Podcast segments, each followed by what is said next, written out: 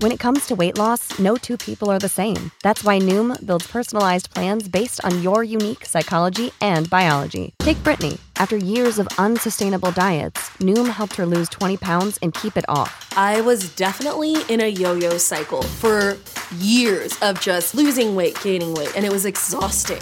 And Stephanie. She's a former D1 athlete who knew she couldn't outtrain her diet, and she lost 38 pounds.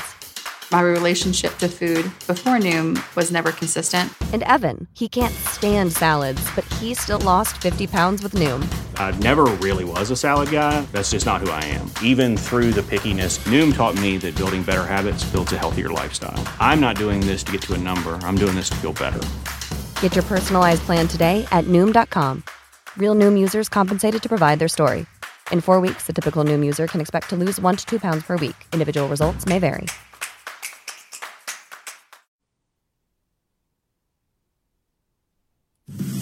This is Winning Cures Everything. Here's your host, Gary Seegers. Welcome to the Winning Cures Everything Daily Show. It is Wednesday, April 17th. I'm your host, Gary Seegers. You can follow me on Twitter at GaryWCE.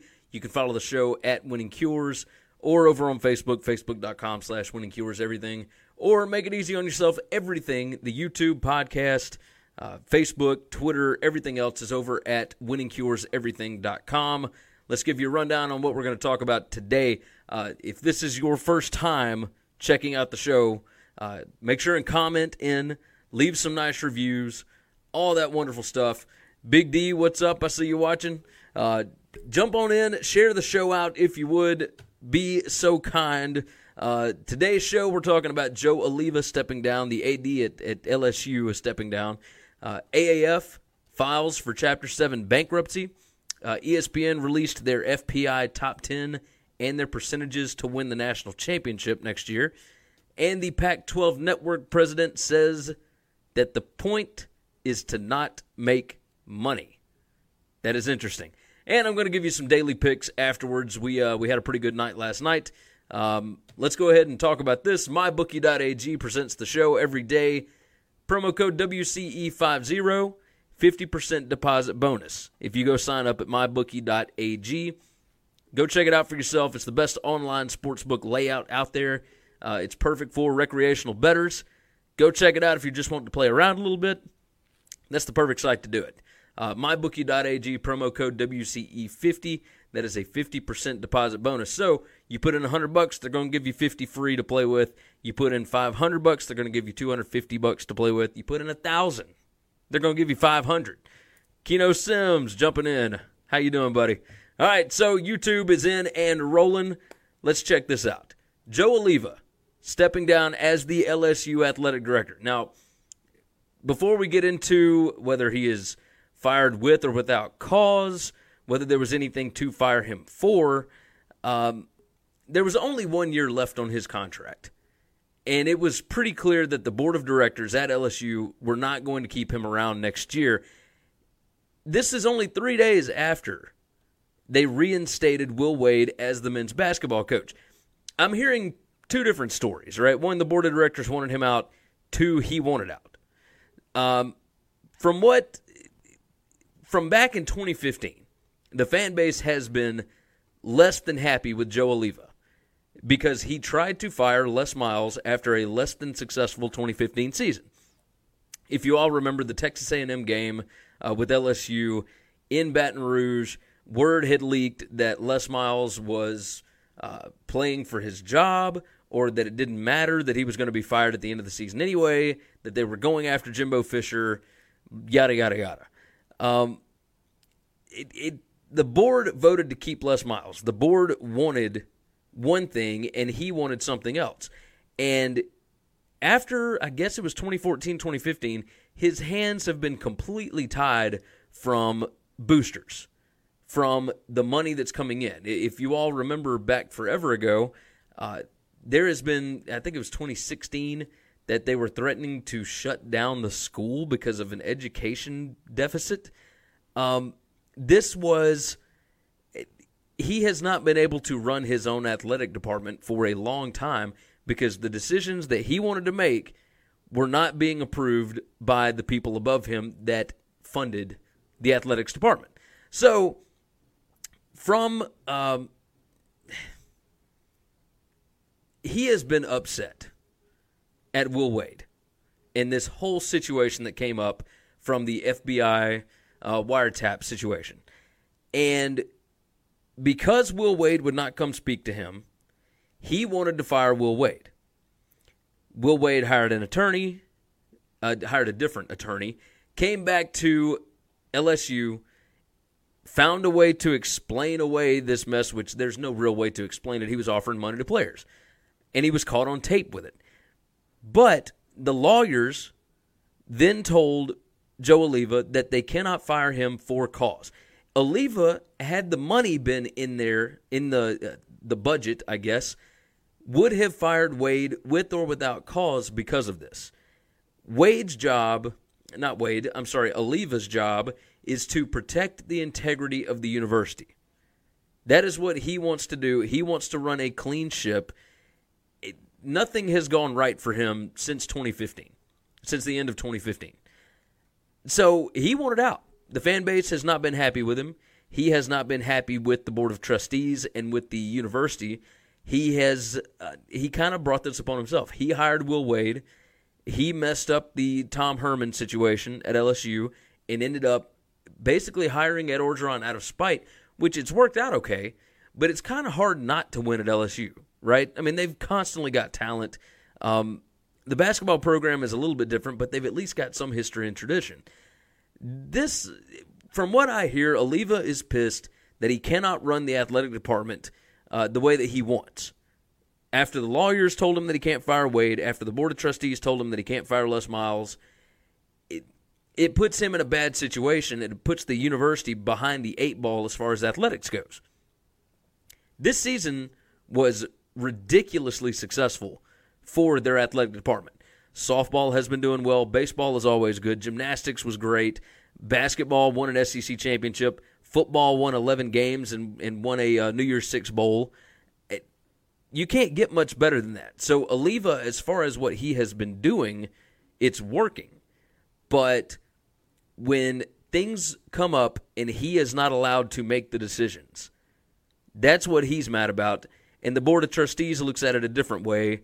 And a lot of them are still not happy with that Orgeron, with that hire, and yet he won 11 games last year. So it's a, a strange circumstance. I think that this was a mutual parting. So uh, this article by the Advocate uh, down in New Orleans and, Baton Rouge uh, says that if Alleva is fired without cause, he is entitled to 100% of his remaining base salary, which is $650,000. Uh, LSU must pay Alleva 35% of the balance, which is about 227000 uh, within 30 days of the termination, and the rest will be paid in equal monthly payments over the next 30 months. Now, a funny part about this uh, story that came out from Glenn Guilbeau, uh, I, I, may be saying that completely wrong. I've been reading this stuff forever, never heard his name pronounced. Uh, his quote of the day was from LSU former board member Stanley Jacobs, who left a year ago. He said, I tried to take Alleva out years ago, but I swung and missed, and now it looks like the board and administration have finally got it if the story's true. I tried fervently to take him out. The board was done with him after the Les Miles fiasco, and especially after he hired Ed Orgeron just at the drop of a hat, right?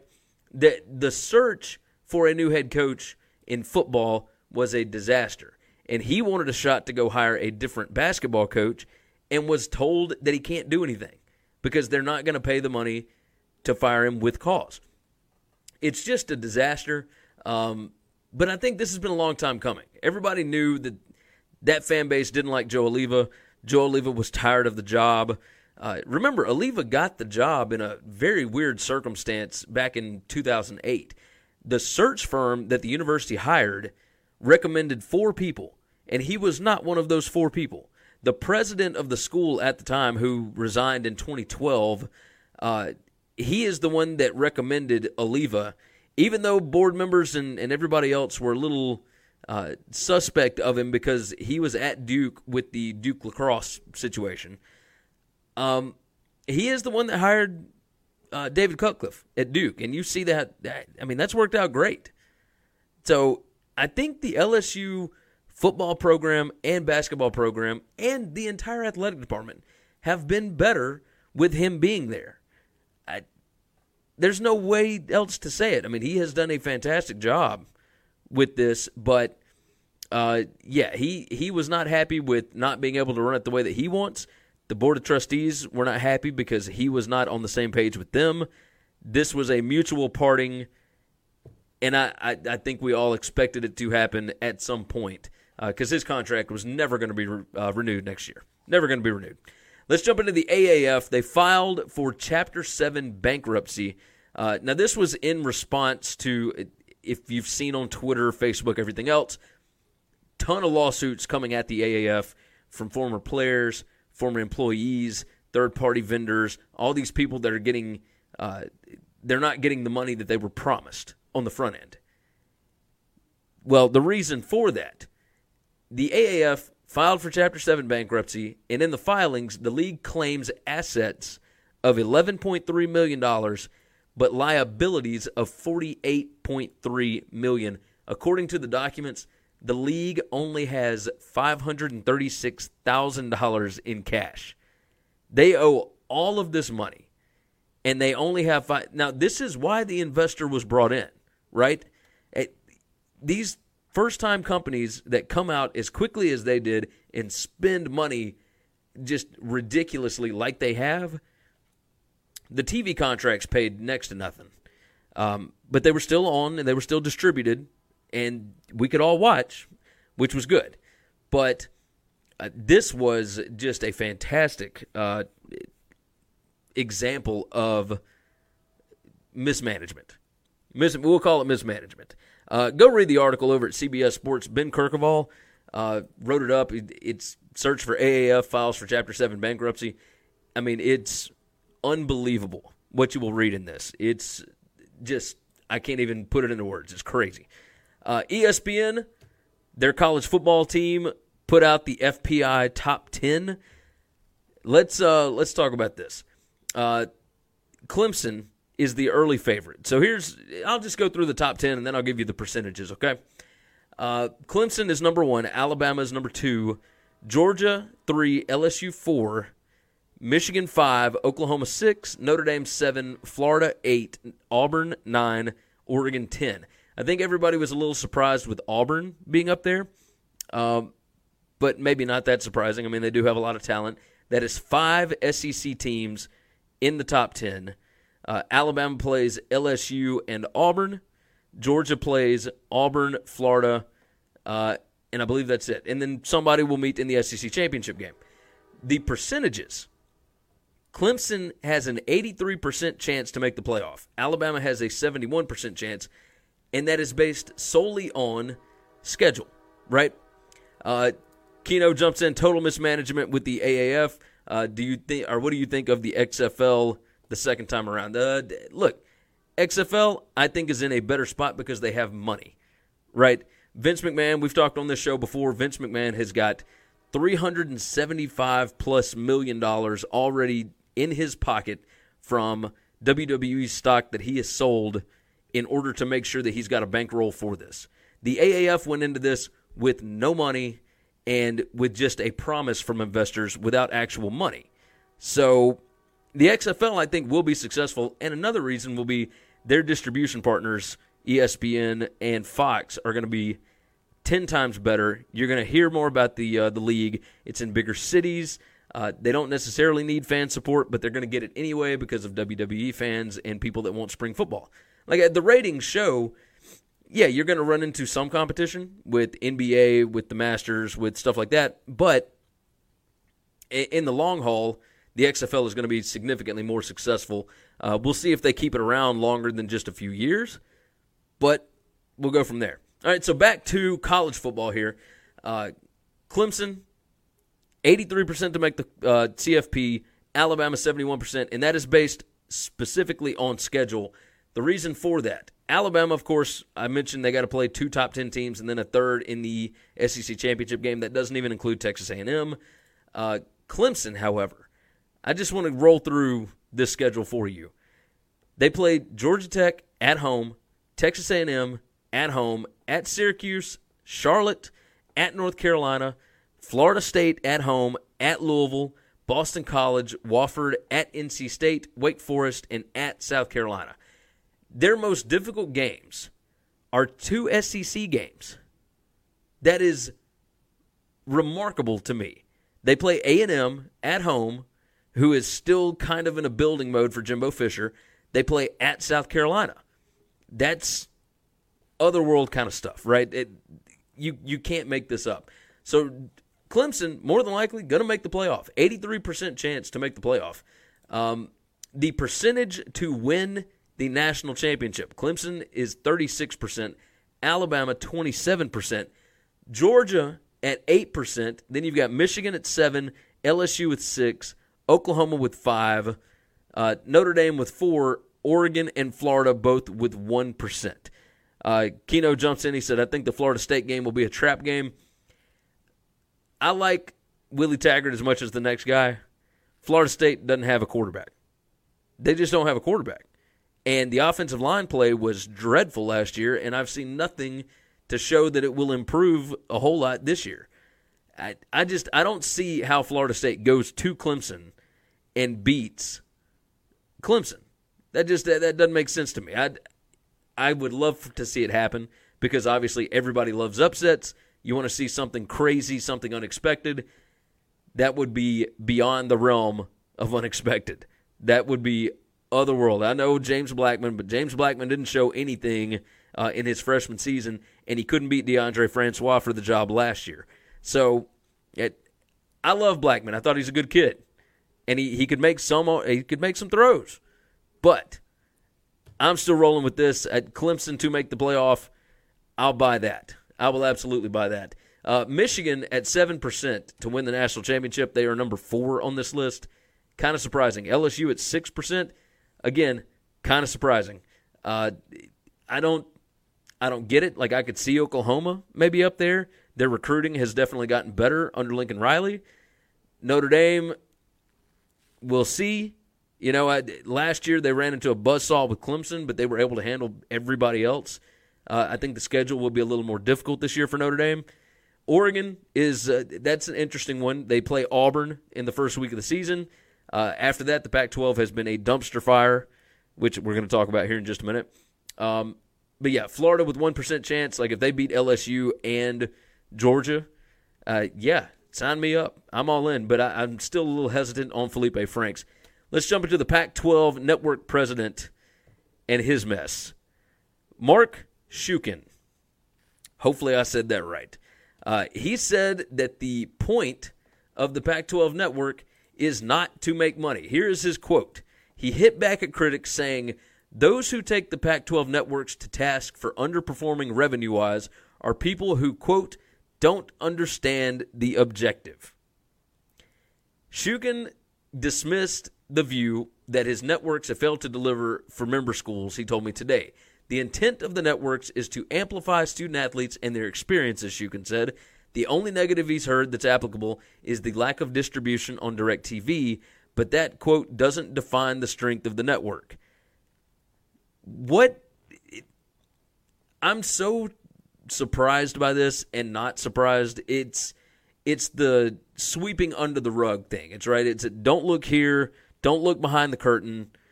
Uh, they want like 750 million for their media rights when it comes up here in uh, however many years or months or whatever it is, but they are drastically underperforming as far as getting revenue for their member institutions. The point of the Pac 12 network is to distribute their content for pay to users across the country. The distribution needs to go out nationwide.